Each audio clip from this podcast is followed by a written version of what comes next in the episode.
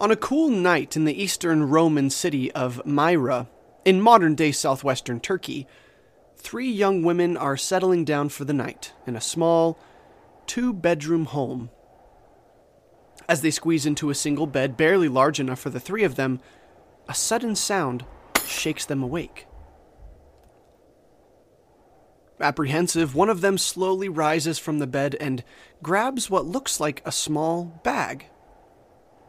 As she does, a second small bag falls onto her windowsill. She opens both bags to find them full of golden coins, and not just a small amount. It was a fortune's worth, enough to purchase them a new house. Or four. The young women called their father into the room, and he too was astonished at the find. With tears welling in his eyes, he peered out the window to see a cloaked figure fleeing from the scene. Dashing out the front door, the father pursued the man for several city blocks before finally intercepting him and grabbing his cloak, stopping the chase. The cloaked man turned sheepishly to the father, and the hood fell from his head. The father noticed a third bag of coins in his hands, which the cloaked figure had intended to also be delivered on that night. But the father knew the man. Unbeknownst to the rest of the world, this father had accidentally squandered his inheritance and had no dowries to bestow upon his daughters, which would make them desirable to wife. They were coming of age, and the father could no longer care for them, meaning if they did not find a husband soon, they would likely wind up forced to participate in the world's oldest profession prostitution. But with these bags of money, the daughters would now have dowries and would easily find husbands, saving them from that fate. The father wiped tears from his eyes before finally getting a good look at the man who had bestowed such a gift upon his family, and he knew him. The man before him had long white hair and a thick white beard, and was revered in the community for being one of pure heart and good intent. The cloaked man begged the father to keep the good deed a secret, as he wished to remain anonymous, and the man agreed. However, not without documenting the encounter in secret. The story was passed down through the ages as the night that the three virgins were saved by the gifts of none other than Saint Nicholas.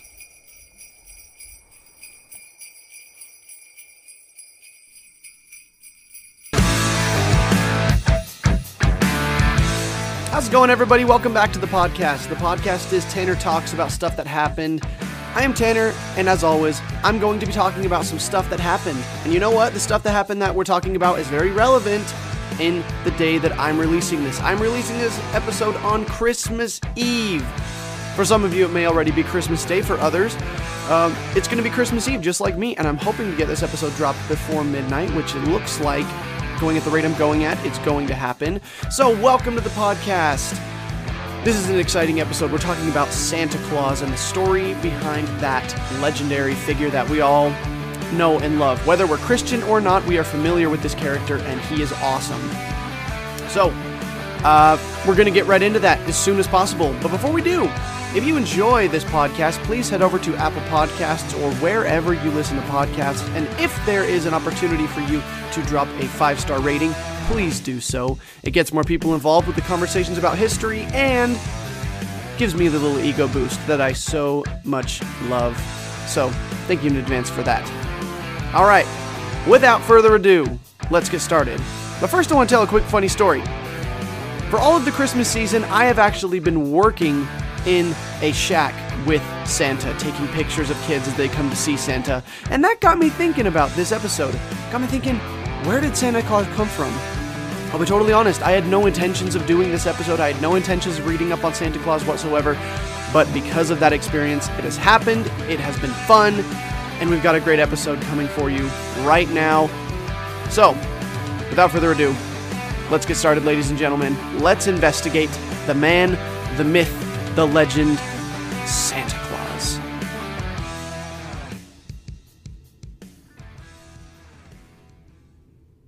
Twas the night before Christmas, and all through the house not a creature was stirring, not even a mouse.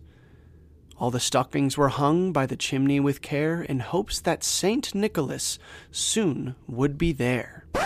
No, no, no, wait a minute. We know Santa Claus, right? So who's this Saint Nicholas guy? This is where we start. Now, Saint Nicholas, who's that?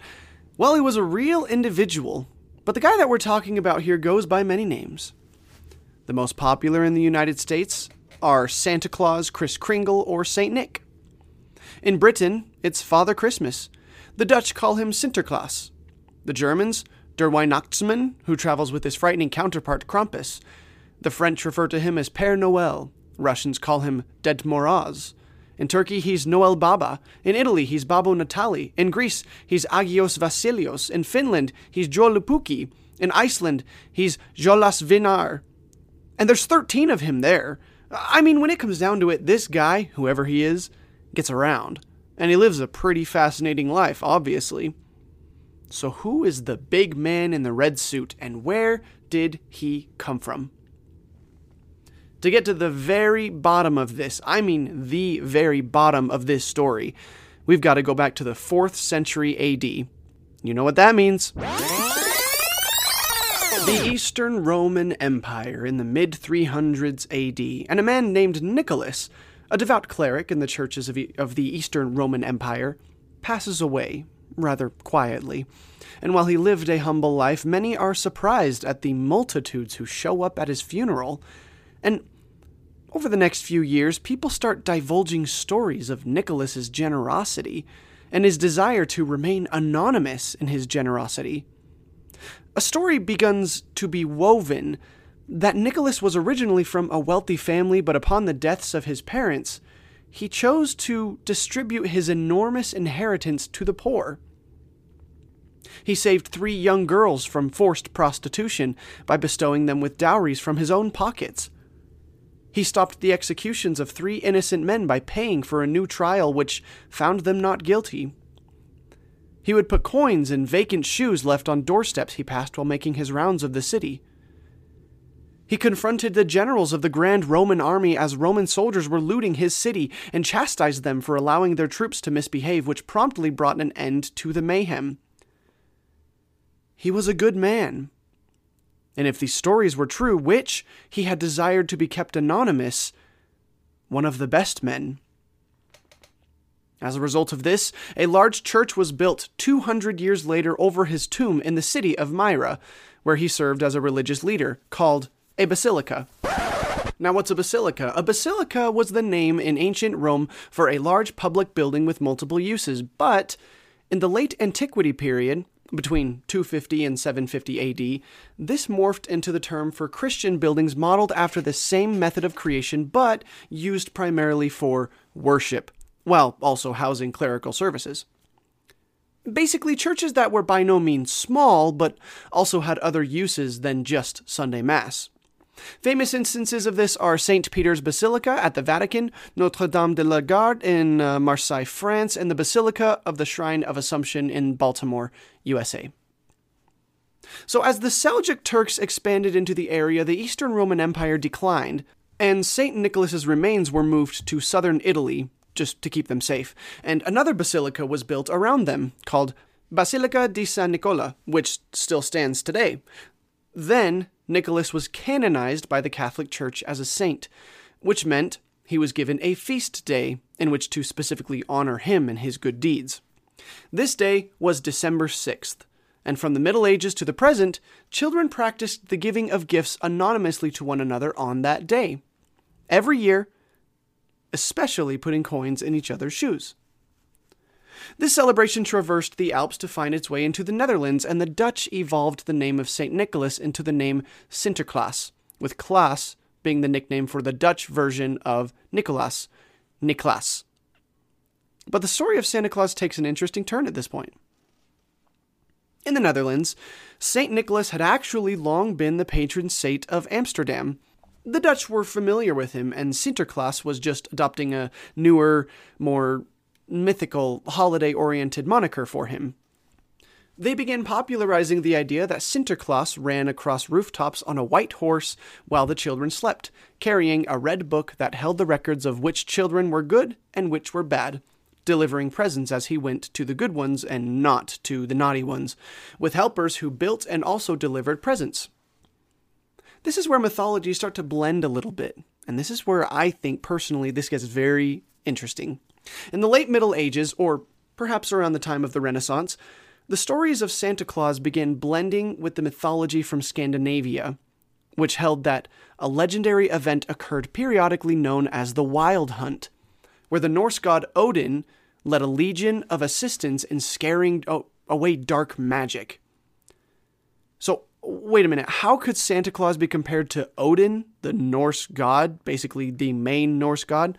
Well, in the tale of the Wild Hunt, Odin rides a white horse gallops across the sky, and is accompanied by two ravens who stand at the chimneys and listen for good or bad behavior in mortals, which is then reported back to Odin. Kind of interesting, huh? Makes you think. But that raises a question how did Norse mythology find its way into the Netherlands? Well, between the 8th and 11th centuries AD, Vikings from Denmark, Sweden, and Norway periodically raided settlements near or in the Netherlands, as Viking coins and other Viking artifacts have been unearthed in, in the, uh, in the region. The Vikings would often take slaves who occasionally escaped, or would sometimes defect from their tribes and assimilate into the population. This is especially true in places like Ireland. It's possible that some Vikings assimilated into the lands around the Netherlands and into the Dutch people, and brought some of their mythology with them, which diffused with the Christian legends about Sinterklaas. Odin, the main Norse god, was almost always portrayed with long white hair and a voluptuous white beard. So hold on. Chimneys, white beard, riding an animal through the sky delivering presents. Kind of sounds like we're getting closer here. More evidence can be cited to this when we read that many Anglo Saxon pagans who also believed in the wild hunt would celebrate a holiday called Night of the Mothers on December 24th, which is now Christmas Eve. Another name for this holiday? Yuletide. Does the name remind you of a specific type of carol being sung by a choir, maybe?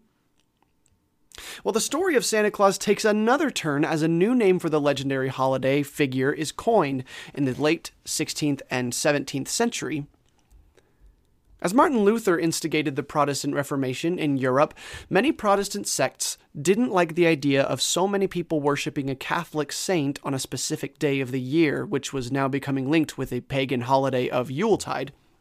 But they liked the gift giving atmosphere of the season, so they created a new character to replace the Catholic Saint Nicholas Christkindl, which is pretty much just German for Christ child. Christkindl was never exactly viewed as an actual mythical being who brought presents to good children, but more of a symbol of the heart and soul of the giving season that replaced the celebration of St. Nicholas. But does the name Christkindl sound a little bit familiar? Maybe kind of like Kris Kringle? Finally, around the beginning of the 1800s, we arrive at the most popular American name for our favorite holiday figure. Sinterklaas had long been active in the Netherlands, but had recently moved from being a highly religious figure and moved to a being a more secular entity. He had been wearing red Catholic robes, but now he just wore a big red suit which translated easily to the fires of liberty felt in the freshly formed United States. The name Sinterklaas was Americanized into the name Santa Claus, which first appeared in print in the United States in 1773 and was solidified in 1809, when Washington Irving incorporated the figure into his book, The History of New York, in which the legend of Santa Claus begins incorporating a flying wagon into its story. In 1821, a book of short stories about the holiday season featured a poem called Old Santa Claus with Much Delight, which was the first recorded time anyone mentions Santa Claus in a sleigh pulled by reindeer. Then, as we all know, many facts about Santa Claus became canon with the publishing of a single anonymously written poem, A Visit from Santa Claus, better known as The Night Before Christmas. In the poem, the author refers to the figure as Saint, Saint Nicholas, but I mean, we all know, right? We all know who it really is. And here, Santa doesn't have a flying wagon or a simple sleigh, but a flying sleigh pulled by eight tiny reindeer. Flying reindeer, all of which now had names Dasher, Dancer, Prancer, Vixen, Comet, Cupid, Donner, and Blitzen. But why reindeer? Well, I was curious about this and it took a little bit more digging, but I found that many Western mythologies, such as Norse and Dutch, see reindeer as having a special connection with the lands further north. If you have any idea about anything pertaining to Christmas, I'm sure you know where Santa Claus hails from. Also, in the poem is the first time we see Santa come down the chimney with a bag of toys, and his rosy cheeks and red nose are first noted. His chubbiness is identified, and his huge white beard is made absolutely canon. Finally, his famous call for merriment is sounded across the hilltops in the last line of the story Merry Christmas to all, and to all a good night. Then, in the later 1800s, the image of Santa Claus was immortalized by an artist named Thomas Nast, who drew and published the first picture of Santa Claus, complete with a huge belly, a thick white beard, dimples, rosy cheeks, and presents to boot. Americans, loving their children's new obsession with this mythical figure, begged for more, and Tom now had a business model on his hands. Keep making up more Santa stuff. His next big task was to figure out where Santa lived, and he had the perfect place. In the late 1800s, one of the last frontiers on the planet was a barren wasteland in which very few men ever dared to explore, and from which even fewer had actually returned to talk of what they found. The northern tip of the planet was as mysterious as the mythical figure he was drawing.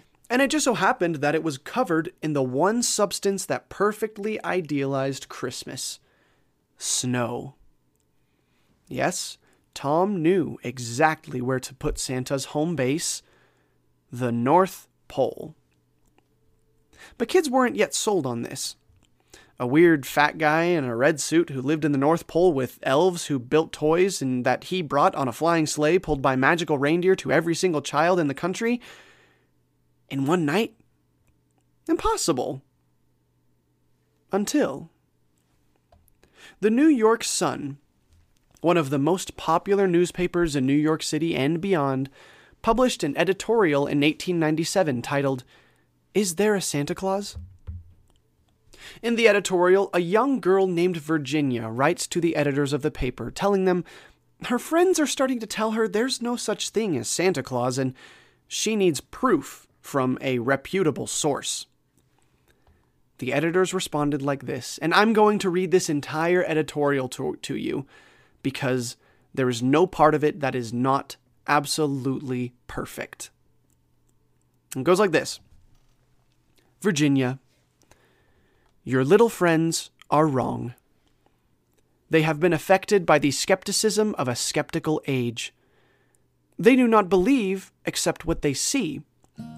They think that nothing can be which is not comprehensible by their little minds. All minds, Virginia, whether they be men's or children's, are little.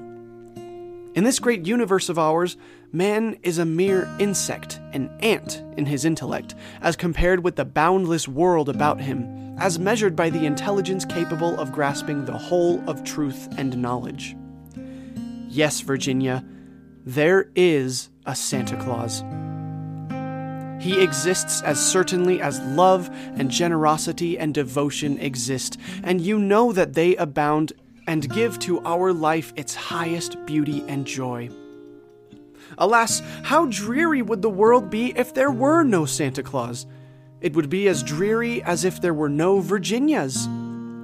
There would be no childlike faith then, no poetry, no romance to make tolerable this existence we should have no enjoyment except in sense and sight.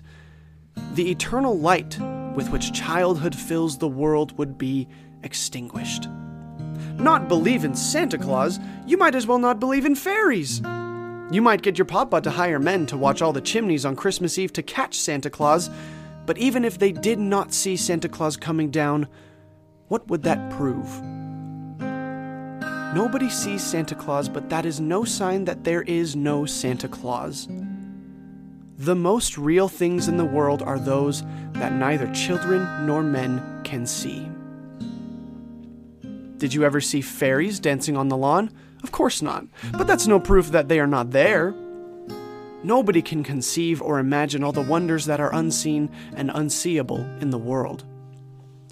You tear apart a baby's rattle and see what makes the noise inside, but there is a veil covering the unseen world, which not the strongest man or even the united strength of all the strongest men in the world that have ever lived could tear apart. Only faith, fancy, poetry, love, romance can push aside that curtain and view and picture the supernatural beauty and glory beyond. Is it all real? Ah, Virginia, in all this world there is nothing else as real and abiding.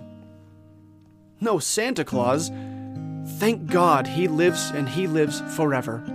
A thousand years from now, maybe ten times ten thousand years from now, he will continue to make glad the hearts of children. And just like that, Santa Claus was real. He had always been real, and he would always be real. And today, real he is. In fact, he's appeared in dozens, if not hundreds, of holiday movies. How can you not be real and do that? And to prove it, like I said, on the night that I am releasing this podcast, he is likely already on his way around the world, delivering presents to the good girls and boys across the globe. And you know you better settle in for a long winter's nap because just like I tell the girls and boys who come and take pictures of Santa behind plexiglass in our little shack, he won't come if you're still awake. And also, don't set up cameras. It doesn't work. Believe me, I've tried. Today, he goes by many names Santa Claus, Kris Kringle, St. Nicholas, Father Christmas, and all the other names that so many call him by once a year, every year. But his purpose remains the same bring joy and happy faces to the children of the world on one day every year. Now, Merry Christmas, everyone. Really. Make sure you spend a lot of time with your families and friends and tell them just how much you love them. And honestly, be cheesy with it. Because remember, just like the folks at the New York Sun said, nobody sees Santa Claus, but that is no sign that there is no Santa Claus. The most real things in the world are those that neither children nor men can see.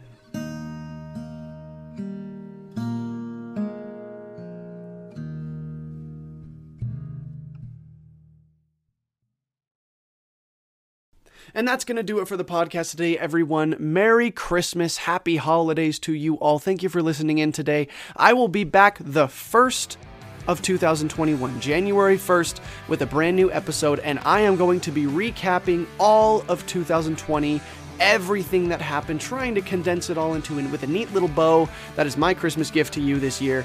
Thank you all for a wonderful year, and uh, Merry Christmas again. Like I said, please go spend time with your families. Give them a hug, tell them you love them. If you are a little bit more fearful of, fearful of COVID, at least reach out to them in some way. Let them know that you care and that you love them, that you're thinking of them. It means the world to all of us. And I will catch you all in a little over a week. It is now 10:20 and I have got a lot of presents to wrap before I go to bed so that Santa can uh, come to my house with my family. Catch you all soon. Bye bye.